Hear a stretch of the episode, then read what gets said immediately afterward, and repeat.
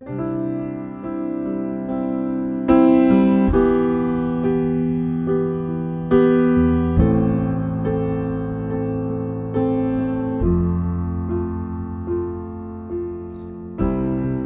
salutăm în numele Domnului Isus și vă spunem un bun venit la transmisiunea podcast a Bisericii Române Filadelfia Atlanta. Această serie face parte din tema anului 2017, un nou început, centrată pe aspectele vieții fondate pe dragostea lui Hristos. Dorim ca acest cuvânt să fie pentru încurajarea și binecuvântarea dumneavoastră spirituală.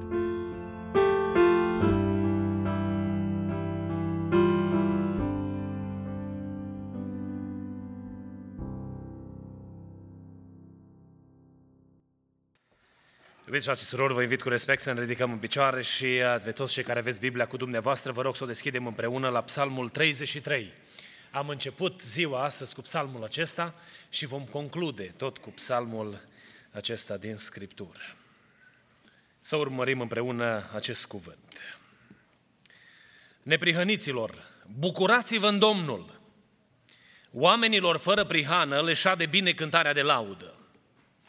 Lăudați pe Domnul cu harpa, lăudați-l cu lăuda cu zece corzi. Cântați o cântare nouă, faceți să răsune corzile și glasurile voastre. Căci cuvântul Domnului este adevărat și toate lucrările lui se împlinesc cu credincioșie. El iubește dreptatea și neprihănirea. Bunătatea Domnului umple pământul. Cerurile au fost făcute prin cuvântul Domnului și toată oștirea lor prin suflarea gurii lui. El îngrămădește apele mării într-un morman și pune adâncurile în cămări. Tot pământul să se teamă de Domnul. Toți locuitorii lumii să tremure înaintea lui. Căci el zice și se face poruncește și ce poruncește ia ființă. Domnul răstoarnă sfaturile neamurilor, zădărnicește planurile popoarelor, dar sfaturile Domnului dăinuie pe vecie și planurile inimii lui din neam în neam. Ferice de poporul al cărui Dumnezeu este Domnul, ferice de poporul pe care și-l alege El de moștenire. Domnul privește din înălțimea cerurilor și vede pe toți fiii oamenilor din locașul locuinței lui, el privește pe toți locuitorii pământului. El le întocmește inima la toți și ia aminte la toate faptele lor. Numărimea oștirii scapă pe împărat, numărimea puterii izbăvește pe viteaz, calul nu poate da chezășia biruinței și toată vlaga lui nu dă izbăvirea. Iată, ochiul Domnului privește peste cei ce se tem de El, peste cei ce nădăjduiesc în bunătatea Lui, ca să le scape sufletul de la moarte și să îi țină cu viață în mijlocul foametei. Sufletul nostru nădăjduiește în Domnul. El este ajutorul și scutul nostru. Da, inima noastră își găsește bucuria în El, căci avem încredere în numele Lui Cel Sfânt. Doamne, fie îndurarea Ta peste noi, după cum o nădăjduim noi de la tine. Amin, amin. Vă invit cu mult respect să vă reașezați. Iubiți frați și surori, în seara aceasta, în seria de mesaje mulțumitor, o serie pe care ne-am, ne-am propus-o pentru luna noiembrie, aduc înaintea dumneavoastră ultimul mesaj uh, pe care l-am intitulat uh, Cum pot să fiu mulțumitor sau mulțumit? Spuneam în mesajul introductiv că nemulțumirea în inima omului este una dintre uh, cele mai grele poveri pe care omul uh, sau care omului este dat să le poarte în lumea aceasta. Ați întâlnit în viața dumneavoastră oameni nemulțumiți? Mă gândesc că ați întâlnit. De multe ori ne-am găsit și noi sub uh, uh, descrierea aceasta. Pentru că fiecare la rândul nostru am avut de-a face cu nemulțumirea. Aduceți-vă aminte de stările de nemulțumire. N-au fost în general asociate cu amărăciune, cu întristare, cu lipsă de chef de viață, dacă îmi permite să folosesc expresia aceasta, chiar și cu lipsa dorinței de a face ceva pentru Dumnezeu. Parcă nu-ți mai venea să faci nimic. Pentru că nemulțumirea produce în inima noastră tot felul de sentimente negative, amărăciune și întristare. Nemulțumirea este legată, cum sublineam în mesajul introductiv, este legată în general de două lucruri. Este legată de posesiunile materiale și este legată de realizări. Atunci când este vorba de uh, posesiunile materiale, am întâlnit oameni și poate chiar noi ne-am găsit pe noi în situații în care n-am fost mulțumiți cu ceea ce avem din punct de vedere material. Uh, am un prieten apropiat uh, pe care atunci când îl întreb cum mai ești, George, îmi spune, depinde unde mă uit. Răspunsul meu la întrebarea asta pe care tu mi-o pui e influențat de direcția în care mă uit. Dacă mă uit spre aia care le merge mai rău, zic întotdeauna că sunt bine. Dacă mă uit la aia care cred eu că le merge mai bine decât mine, am tendința să spun că nu sunt bine. Și el îmi spune, eu aleg să mă uit la aia care le merge mai rău. Pentru că Dumnezeu m-a binecuvântat și Dumnezeu mi-a purtat de grijă, lăudat să fie numele Lui. E drept că noi ne uităm și evaluăm, ne uităm în viață și una din marile crize, criza de la mijlocul vieții, uh, pe care toți o traversăm, uh, fără excepție, ne comportăm în ea diferit, pentru că suntem creați diferiți, dar toți traversăm criza aceasta, este legată și de posesiunile materiale. Ne uităm la ce am adunat și ne gândim, domne, alții cum au putut și noi n-am putut.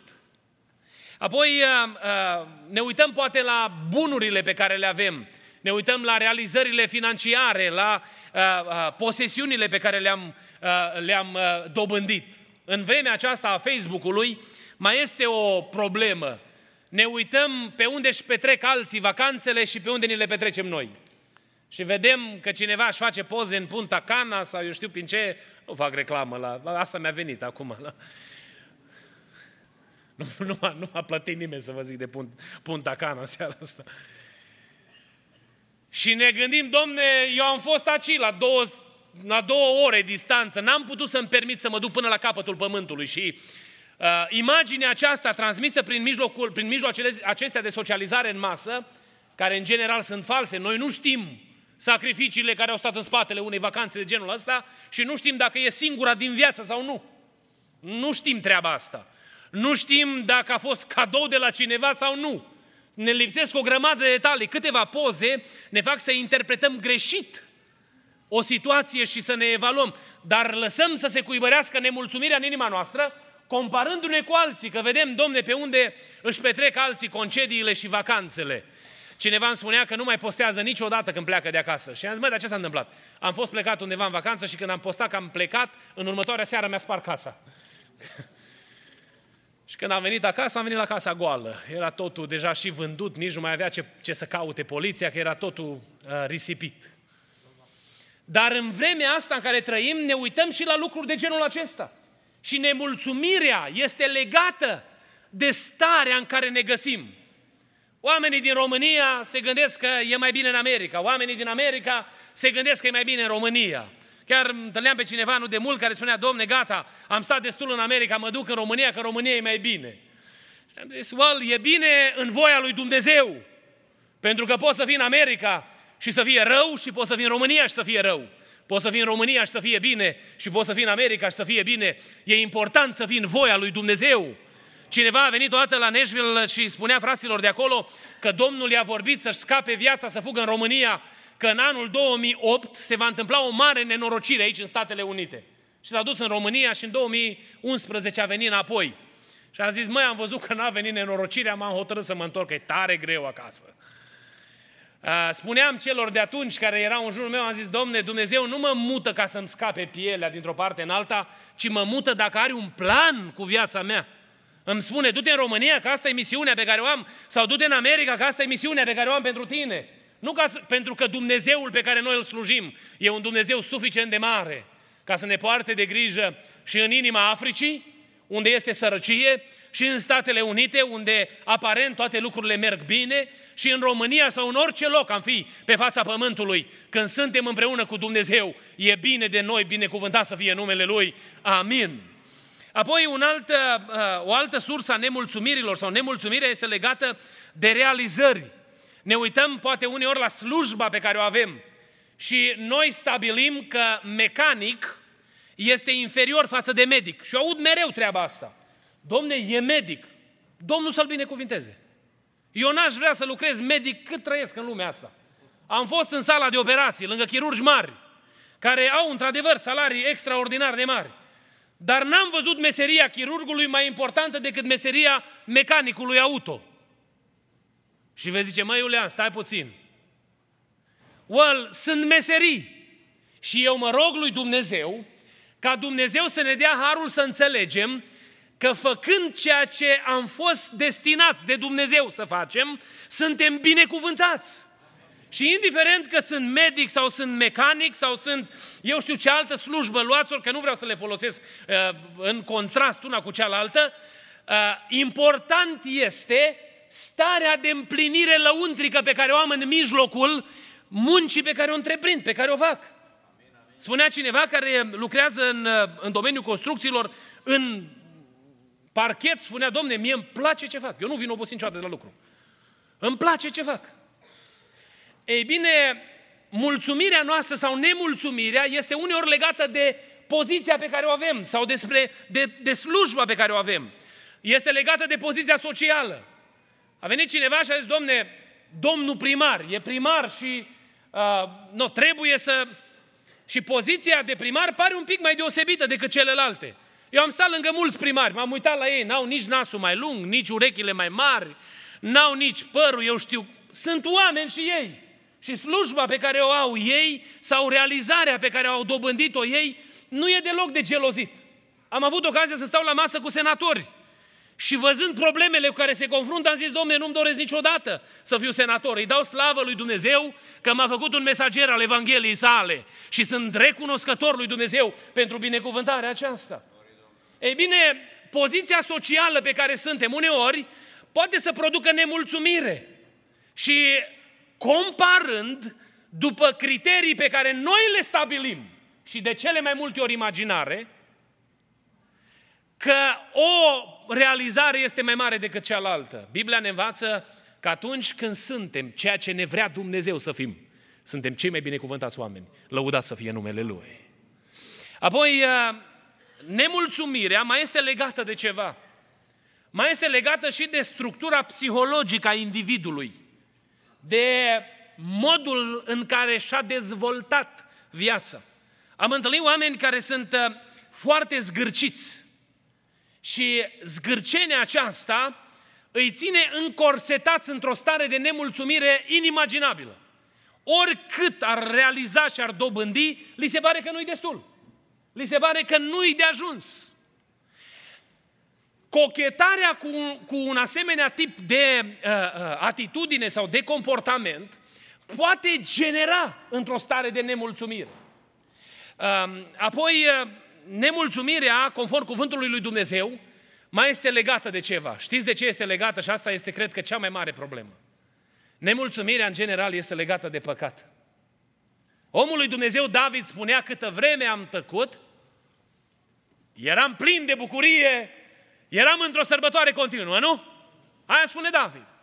Mi se topiau oasele, nu că era cald, de gemetele mele necurmate. Pentru că în starea aceea de nelegiuire și fără de lege, viața lui era afectată și se îmbolnăvea fizic datorită păcatului care era în inima și în viața lui. Și el spune că mâna lui Dumnezeu apăsa asupra lui în momentul în care a mărturisit păcatul, a fost eliberat de starea aceea și a izbucnit în laude la adresa lui Dumnezeu. Binecuvântat să fie numele Domnului. Păcatul produce nemulțumire. Uh, lucrând în domeniul consilierii o perioadă mai lungă de timp uh, și studiind în domeniul acesta, am văzut că este o relație strânsă între dependență și starea de agresiune fizică starea de uh, uh, nevrozitate, în care, de nervozitate în care persoanele în anumite circunstanțe ajung. Se mane- sunt unii care sunt foarte agitați. Ei bine, dependențele produc agitare, pentru că se întâmplă anumite disfuncționalități în sistemul așezat de Dumnezeu în viața individului Și în momentul în care omul cochetează cu fără de legea, este legat de păcat, în viața lui, în mod automat, încep să, începe să apară un comportament nepotrivit. Chiar unii ajung să facă lucruri nesăbuite datorită legăturii spirituale produsă de un păcat care produce acea dependență sau acea legătură cu fără de legea. Iubiții mei, frați și surori, noi în Biserica Domnului, dacă trăim în conformitate cu cuvântul pe care îl propovăduim, pe care declarăm că îl credem, noi ar trebui să fim oameni mulțumitori în orice vreme. Ar trebui să fim mulțumiți în orice etapă în viață, în orice stare ne-am găsit. Pentru că mulțumirea noastră este produsă de Dumnezeu însuși. Psalmul 33 ne învață cum se ajunge la mulțumire. Uh, nu știu dacă au fost momente în viața dumneavoastră când ați fost nemulțumit și după ce vi-a trecut supărarea aia de nemulțumire, ați zis, Domne, ceva nu-i bine, trebuie să se schimbe ceva în viața mea și vrea să fiu altfel. Vreau ca să nu mai ajung în faza asta. Vreau să nu mă mai găsesc ca și copil al lui Dumnezeu într-o asemenea situație. Și poate ne-am uitat în stânga și în dreapta și n-am știut pe ce să punem mâna. Și am zis, gata, de mâine voi fi mulțumitor. Și am început să mulțumim, să, să fim mulțumitori, dar la un anumit timp iară te potignești, iară te împiedici și iară caz. Și iară nu treci nemulțumire. Și nemulțumirea produce iarăși un ciclu de amărăciune în viață, de care nu ești bucuros, nu ești fericit și ai vrea să fie altfel, ai vrea ca viața ta să arate diferit. Psalmul 33 ne descoperă secretul mulțumirii. Dacă vrei să fii un om mulțumitor și în viața ta să ai un ospăț necurmat, e o mare binecuvântare să fii, să fii mulțumitor. Să poți când te pui pe perină seara, în loc să mai stai vreo oră, două și să gândești ce nu ți-a ieșit cum ai fi vrut și ce ai fi putut să faci altfel, când pui capul să se împlinească cuvântul psalmistilor care spune eu mă culc și adorm în pace, căci Tu, Doamne, îmi dai liniște de plină în locuința mea. O, Doamne, ajută-ne pe toți să putem să realizăm lucrul acesta. Ei bine, dacă dorești să fii un om mulțumitor, cuvântul lui Dumnezeu prin psalmul acesta 33 ne învață cum se dobândește mulțumirea.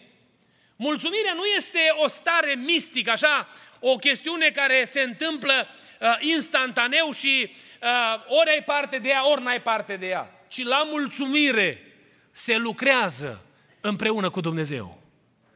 În firea noastră, din firea noastră toți, fără excepție, suntem nemulțumitori. Din firea noastră, firea noastră produce nemulțumire, nu produce niciodată mulțumire. Și atât de dibace este în a justifica decizia de a, de a fi nemulțumit, încât uneori rămânem surprinși când aflăm care este rațiunea care este în spatele, în spatele, în spatele nemulțumirii. Dacă vrei să fii un om mulțumit, trebuie să lucrezi împreună cu Dumnezeu. Și psalmistul aici spune cum se poate ajunge la mulțumire. Știți care este soluția lui Dumnezeu? Să te încrezi pe deplin în Domnul Dumnezeul tău. Lipsa de încredere în Dumnezeu produce teamă, produce frustrare. Lipsa de încredere în Dumnezeu produce dezamăgire, pentru că atunci când nu te încrezi în Dumnezeu, crezi că s-ar putea să fie altfel. Și atunci când te încrezi în Dumnezeu, știi că de fapt pentru viața ta este un plan. Că nu se întâmplă absolut nimic haotic în viața ta. Și fie că ești pe munte, fie că ești în vale, inima ți este plină de bucurie că tu știi că ești în planul lui Dumnezeu. Cântăm noi o cântare și ne place cântarea asta la mai mulți. Sunt fericit chiar dacă am lacrimi pe obraz. Știți cântarea, nu? Iată secretul în inimă Iisus. Atunci când inima este stăpânită, condusă de Iisus Hristos, în noi este starea, sentimentul acesta de mulțumire. Nu mi-am plănuit să vă spun, dar vreau să vă spun o chestiune foarte intimă, foarte personală. În anul 2014, în anul 2012, am auzit glasul Domnului împreună cu Felicia să plecăm în România, să mergem în România. Și eram uh, pe punctul de a pleca din Statele Unite, mie mi-a vorbit Domnul la începutul anului, undeva, de fapt la finalul anului 2000, 2011. Uh, și eram deja 100% convins că acesta este planul lui Dumnezeu. Și am cerut Domnului să-i vorbească și Felicei. Și Dumnezeu ne-a vorbit împreună și am luat hotărârea să ne luăm copiii și să mergem înapoi în România. Planul pe care noi l-am făcut este să stăm 5 ani în România. Și am zis, domne, nu mă mut din, din America până în România să pierd vremea pe drum, ci ca să pot să realizez ce vreau eu și ce mi-am propus eu, îmi trebuie 5 ani. În momentul în care a venit uh, soluția lui Dumnezeu, s-a realizat mutarea, am ajuns în țară și lucrurile au început să scârție. Nu se întâmplau după planul pe care l-am făcut noi și nici după așteptările pe care le aveam. Și am mers primul an, am reușit să realizăm câteva lucruri pe care le-am propus, am demers, am făcut anumite demersuri pentru uh, slujba de capelan în România, am fost implicați în training, am început să vorbim cu lucrătorii din țară despre lucrarea aceasta și uh, a trecut primul an. Era parcă din ce în ce mai greu. Uh, a venit al doilea an, când eram în țară și în luna ianuarie vine șeful meu de aici, din Statele Unite, de la americani, și îmi spune, Iulian, avem probleme mari cu finanțele, trebuie să-ți cauți sponsori sau să vii 3 luni, 4 luni pe an în America să lucrezi și după aia să mergi înapoi în România. Și am zis, domnule, eu nu, I didn't sign up for something like this. Și am început să mă frământez în, să mă frământ în inimă și să mă rog Domnului, să spun Domnului, Doamne, stai puțin, unde este situația? A venit cineva din Timișoara și m-a întrebat care este salariul pe care ți-l dau americanii. Și i-am spus care este salariul pe care mi-l dădeau americanii și îmi spune, dacă salariul este o problemă, nicio problemă, te angajez eu la mine la firmă, să coordonez anumite lucruri și banii pe care tu îi luai salar din America, ți plătesc eu, numai să rămâi în România. Și am zis, Doamne, eu n-am venit să fac afaceri în România, am venit în lucrarea Ta. Și rugându-mă în toată situația aceasta, am fost frământat în suflet și am zis Domnului, Doamne, ce se întâmplă? Și eram într-o stare de nemulțumire în luna aprilie, deja erau hotărâte lucrurile întoarcerii noastre înapoi în Statele Unite în 2014. Și eram într-o stare de amărăciune așa și am zis, Doamne, am venit pe 5 ani, unde ai greșit? Ce s-a întâmplat? Și uh, mergem la o evangelizare la Turda și după evangelizare Dumnezeu ne dă un cuvânt de descoperire. Și spune că lucrarea care ți-a fost încredințată s-a încheiat și trebuie să te întorci înapoi în Statele Unite. Știți că din momentul acela am avut pace? Primeam telefoane din toate părțile. Măi, ce faci? Numai ce ai venit, te duci înapoi. Bă, bă. Și nu e nimic mai greu decât gura prietenilor apropiați sau gura celor care sunt în jurul tău. Dor cuvintele alea. Dar în momentul în care Dumnezeu mi-a zis mission accomplished, am fost liniștit. Și am zis, Doamne, asupra vieții mele Tu ești stăpân. Chiar dacă toate economiile noastre s-au dus pe apa sâmbete, așa cum le evaluam noi la momentul acela, chiar dacă uh, visurile pe care noi le făcuserăm nu s-au împlinit în tocmai cum ne-am propus noi, pentru faptul că Tu spui că atât a trebuit să fie, suntem liniștiți și avem pace în inimă. Iubiții mei, mulțumirea este legată de înțelegerea adevărului că Dumnezeu este stăpân pe viața ta. Când înțelegi acest adevăr, primești pace de la Dumnezeu ca să poți să stai în picioare în ciuda împotrivirii celui rău. Și în locul dezamăgirii, descurajării și frustrării, Dumnezeu așează mulțumire în inimă. Și dintr-o dată spui lăudat să fie Domnul. Oamenii din jurul tău de cele mai multe ori se vor uita la tine și vor zice și-au pierdut mințile. Dar când tu te încrezi cu toată inima ta în Dumnezeu, ești binecuvântat, lăudat să fie numele Domnului și inima ți este plină de mulțumire. Ăsta este secretul pe care psalmistul ni-l prezintă aici. Ori ca să poți construi această convingere că Dumnezeu este stăpân, El ne spune că face cel puțin trei lucruri. Știți care este primul lucru pe care îl văd aici în cuvântul lui Dumnezeu despre care El ne spune în versetele 1 până la 5? Că El îl laudă pe Dumnezeu și este gata să se închine lui Dumnezeu.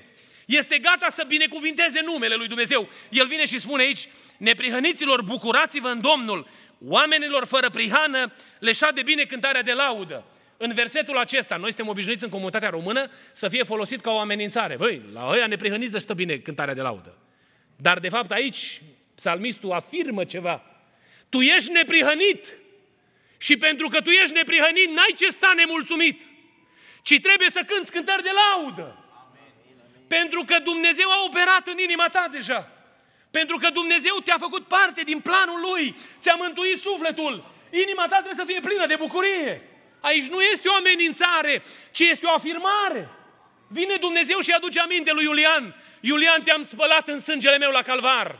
Și datorită acestei lucrări, în gura ta trebuie să fie cântări de laudă. O, Doamne, ajută-ne să înțelegem lucrul acesta. Când noi, dacă vrem să ne încredem cu toată inima în Domnul, să putem să-L facem pe Dumnezeu stăpân, în adevăratul sens al cuvântului, peste viața noastră, cuvântul lui Dumnezeu ne cheamă aici să recunoaștem puterea închinării, să recunoaștem că în laudele pe care le rostim la adresa lui Dumnezeu este putere de transformare. O, de câte ori nu mi s-a întâmplat în viață că am venit amărât la biserică și cântând aici cu grupul de laudă, care aduce cântări de laudă pentru slava lui Dumnezeu, am simțit cum este luată povara de pe umeri, pentru că este putere în închinare, binecuvântat să fie numele Domnului.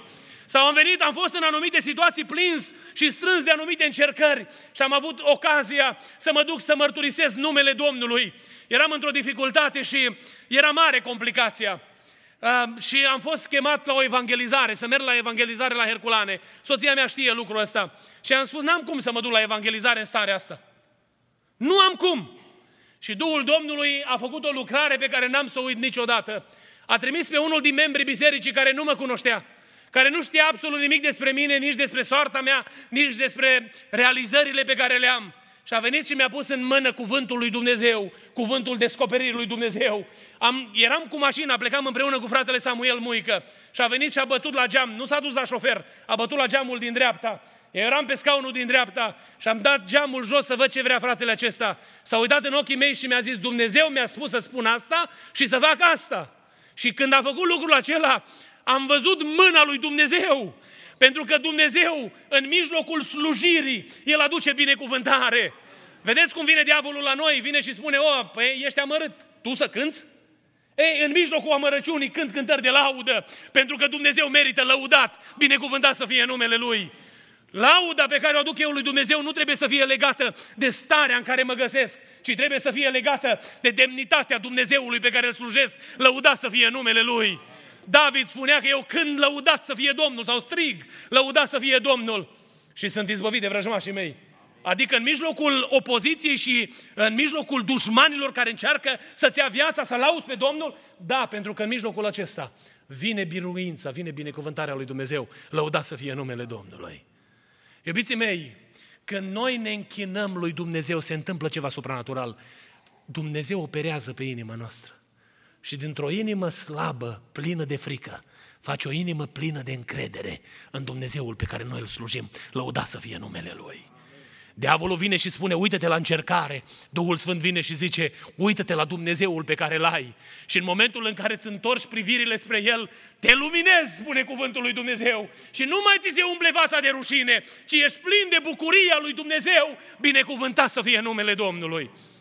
Puterea închinării este putere în închinare, binecuvântat să fie Domnul. Noi limităm uneori închinarea în înțelegerea noastră limitată la cântări de laudă și închinare. Dar de fapt închinarea este modul de viață pe care noi îl trăim în răspuns la jerfa sacrificială a Domnului Iisus Hristos pentru viețile noastre. Adică tot ce facem pentru gloria lui Dumnezeu. Un alt lucru pe care psalmistul îl face pentru a construi această încredere nezguduită în Dumnezeu, care ulterior aduce mulțumirea în viață. El se bizuie pe puterea cuvântului lui Dumnezeu. Este putere în cuvântul lui Dumnezeu. Psalmistul spune și n-am să citesc, n-am să mai citesc încă o dată în seara aceasta, spune în câteva rânduri că cuvântul acesta lui Dumnezeu e atât de puternic încât toate lucrurile care au fost create au fost făcute prin el. Cuvântul acesta are putere creatoare și puterea aceasta este demonstrată în lucrurile văzute de noi. Dumnezeu a creat toate lucrurile văzute și nevăzute prin cuvântul său. Cuvântul lui Dumnezeu are putere. Apoi spune despre cuvântul lui Dumnezeu că în el este înțelepciune și sfat. În cuvântul acesta lui Dumnezeu găsim îndrumare pentru viață. O, de câte ori nu ni s-a întâmplat că nu știam încotro să, să ne îndreptăm și încotro să o luăm. Și vine Duhul Sfânt al lui Dumnezeu, fie prin cuvântul citit, fie prin cuvânt propovăduit, fie prin afirmații puse împreună de un credincios pe care l-a așezat Dumnezeu în viața noastră și a dat direcție vieții noastre. Pentru că cuvântul acesta are în el sfatul gurii lui Dumnezeu și este binecuvântare pentru noi. Lăudat să fie numele Domnului. Vrei să te încrezi în Domnul? Și El să fie temeiul cântărilor tale de laudă și sursa mulțumirii tale, pune preț pe cartea asta. Eu nu o să vă pun acum să-mi spuneți, să ridicați mâna cât ați citit săptămâna asta. Sau să încep să întreb cât ați citit un capitol, două, cinci din Cartea lui Dumnezeu. Dar e îngrozitor și înfricoșător să ne gândim cât de multe Biblie avem astăzi și cât de puțin mai citim Cuvântul lui Dumnezeu. Îmi spunea cineva că mi-am pus săptămâna aceasta, am luat o Biblie și mi-am pus-o în torpedou la mașină, în glove box. Mi-am pus-o acolo. Pentru că dacă prind cumva un moment în timpul zilei să deschid cuvântul lui Dumnezeu, cartea lui Dumnezeu și să citesc din cartea aceasta. Știți de ce, iubiți frați și surori, iubim atât de tare cartea aceasta? Pentru că în cuvântul acesta este puterea lui Dumnezeu. Noi am practicat în comunitatea românească că mai deschidem așa cuvânt uh, și citim versete. Unii le spuneau prăjiturele, alții uh, le spuneau desert. Eu știu cum le numiți dumneavoastră, dar au fost nenumărate situații și mulți de aici cred că în procesul de emigrare vei vorbi Dumnezeu și prin cuvântul Scripturii. Când v-ați dus în odăiță și nu știați ce să faceți și poate v-a umplut frica și ați luat cartea lui Dumnezeu în mână și ați zis, Doamne, dăm un cuvânt și Dumnezeu s-a îndurat de tine și s-a vorbit prin cartea asta. Pentru că în cartea asta este puterea lui Dumnezeu. Lăudat să fie numele Domnului. E cuvântul revelat care transformă și schimbă viețile oamenilor. Amin. Am întâlnit oameni la care n-am putut să le dau răspunsuri, mi-au pus întrebări atât de grele, încât nu am găsit răspuns și ridicând din numeri cu toată pregătirea mea teologică și cu toată școala mea, mă uitam la anumite întrebări și nu știam, n-am știut să răspund. Dar i-am trimis să citească cartea lui Dumnezeu și să pună în inima lor cuvântul acesta. Și prin cuvânt Dumnezeu a adus lumină, binecuvântat să fie numele lui Dumnezeu, pentru că în cartea aceasta este izvor de înțelepciune dumnezeiască. Îți mii de vieți, miliarde de vieți care au fost transformate în istorie prin puterea cuvântului acestuia, lăudat să fie numele Domnului. Vrei să te poți încrede în Dumnezeu cu toată inima? Începe să dezvolți o relație intimă cu cartea asta, cu cuvântul lui Dumnezeu. Și ai să vezi binecuvântarea lui Dumnezeu în viață. Și dintr-o dată, dintr-un om nemulțumit, vei fi un om plin de bucurie pentru că cuvântul acesta, cartea lui Dumnezeu, transformă inima ta. Aveți înaintea dumneavoastră un om care a fost schimbat prin puterea cuvântului lui Dumnezeu. Și au fost situații în care Dumnezeu mi-a moiat inima când m-am încăpățânat și m-am împietrit. Au fost momente în care, când, când am fost în anumite situații în care am zis, numai cum știu eu. Și Dumnezeu mi-a vorbit prin cuvântul său, pentru că Dumnezeu e bun, lăudat să fie numele Lui. Și El zdrobește inima de piatră și pune noi inimi de carne prin cuvântul Lui. Dar dar să știți că cuvântul acesta lui Dumnezeu nu este descoperit numai în forma lui scrisă, ci în bunătatea lui am auzit de atâtea ori, așa vorbește Domnul. Și noi în Biserica Pentecostală încurajăm descoperirile supranaturale, încurajăm mesaje de descoperire profetică. Cred din toată inima că Dumnezeu mai are proroci astăzi care vorbesc din gura lui Dumnezeu. Ne spunea fratele Ronald dimineață despre promisiunile lui Dumnezeu. O, câte promisiuni ne-a făcut Dumnezeu prin Duhul Sfânt, nu? Au fost situații în care am fost drobiți și poate prinși de frică și descurajare și a venit Duhul Sfânt și a zis, așa vorbește Domnul. Și dintr-o dată inima ți s-a înviorat. Și dintr-un om nemulțumitor ai devenit mulțumitor, pentru că există putere în cuvântul revelat, cuvântul descoperit al lui Dumnezeu. Am întâlnit pe cineva care și-a predat viața Domnului și am întrebat pe femeia aceasta, o doamnă distinsă, ce a determinat-o să își predea viața Domnului și mi-a zis că a fost invitată de o prietenă apropiată să meargă undeva la rugăciune. Și pentru prima dată i-a vorbit Dumnezeu în viață.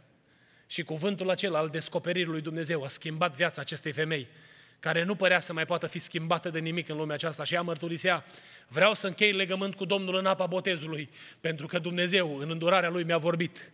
Iubiții mei, nemulțumirea este alungată de descoperirea lui Dumnezeu. De aia ne spune cuvântul lui Dumnezeu să nu disprețuim.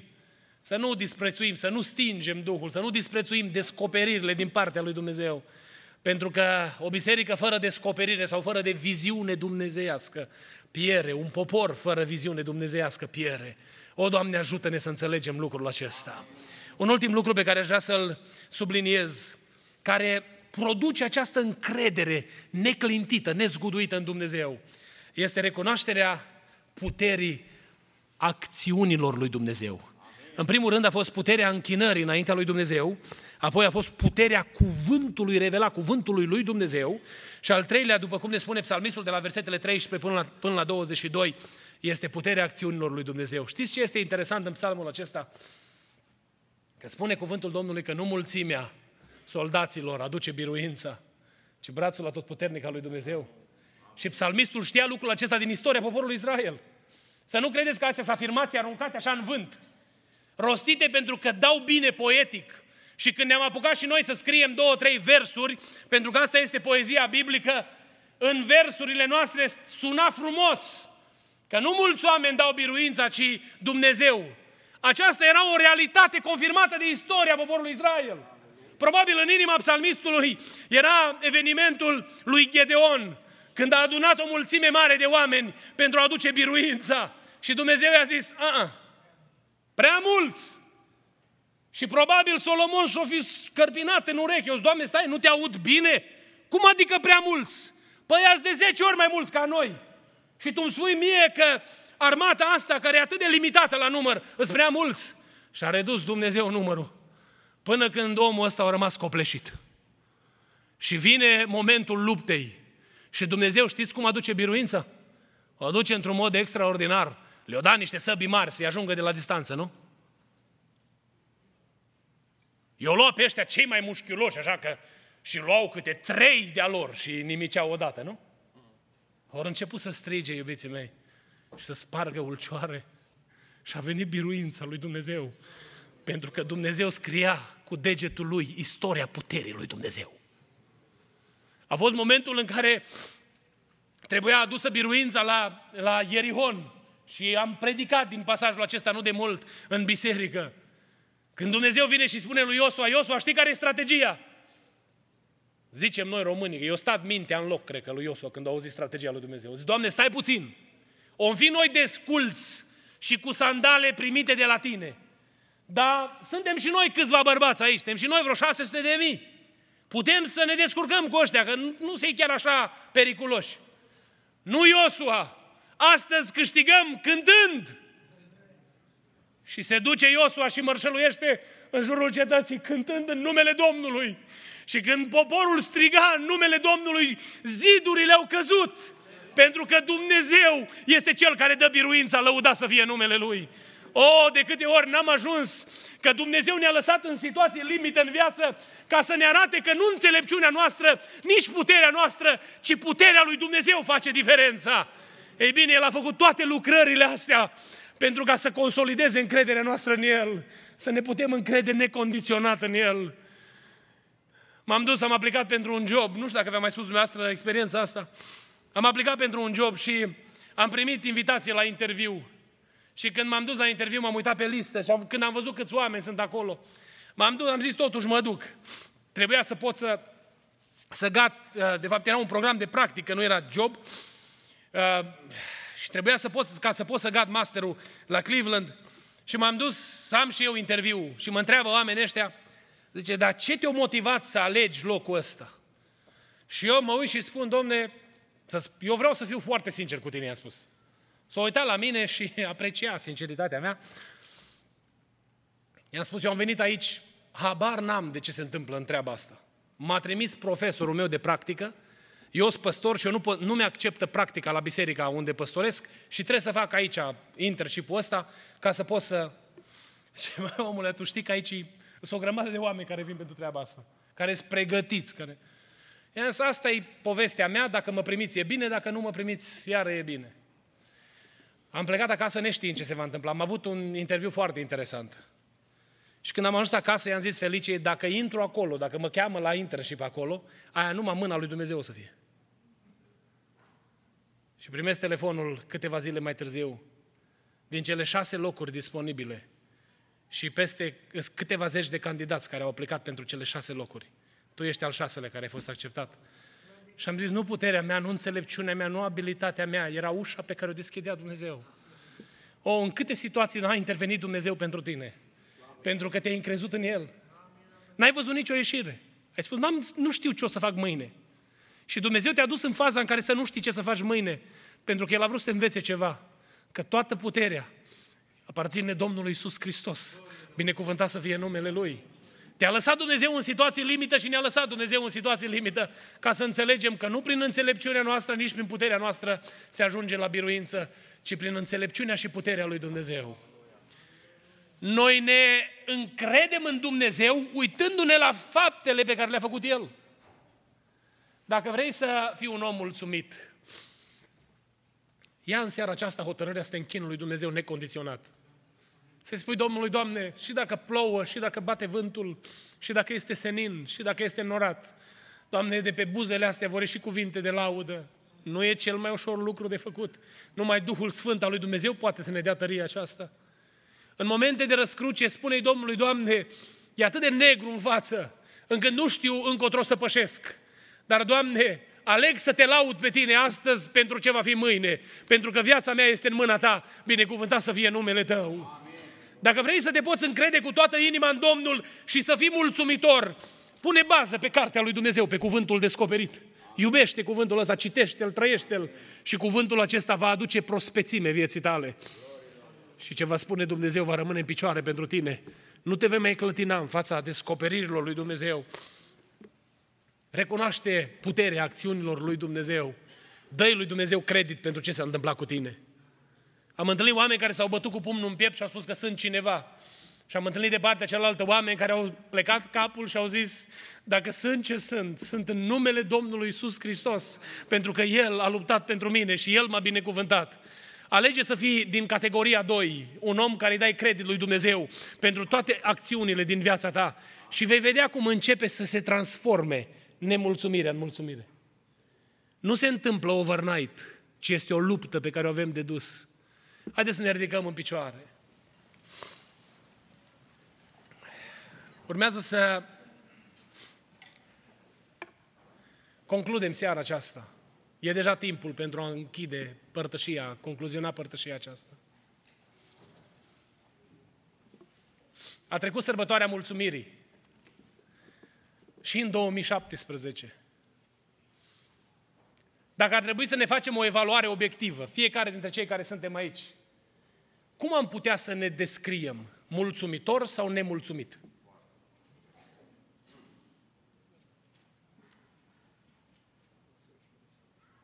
Coboară în adâncul sufletului tău în seara aceasta și uită-te, evaluează-te, întreabă-te ce se întâmplă acolo.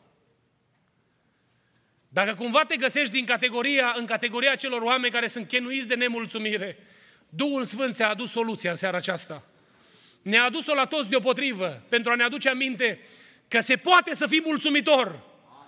Roagă-L pe Dumnezeu potrivit cu cuvântul descoperit pentru sufletul tău în seara aceasta fără să ne sfătuim, ne-a îndemnat Duhul Sfânt prin fratele Sami să ne îndreptăm privirile către Domnul. Pentru că El este soluția. Dacă ne punem toată nădejdea, toată tăria în El, El va lupta pentru noi, binecuvântat să fie numele Lui.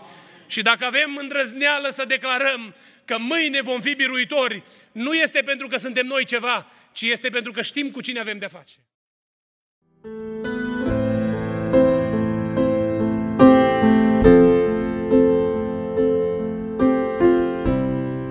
Vă mulțumim pentru că ați ascultat mesajul acestei săptămâni și ne rugăm ca Domnul să vă umple inimile de încurajare și speranțe noi.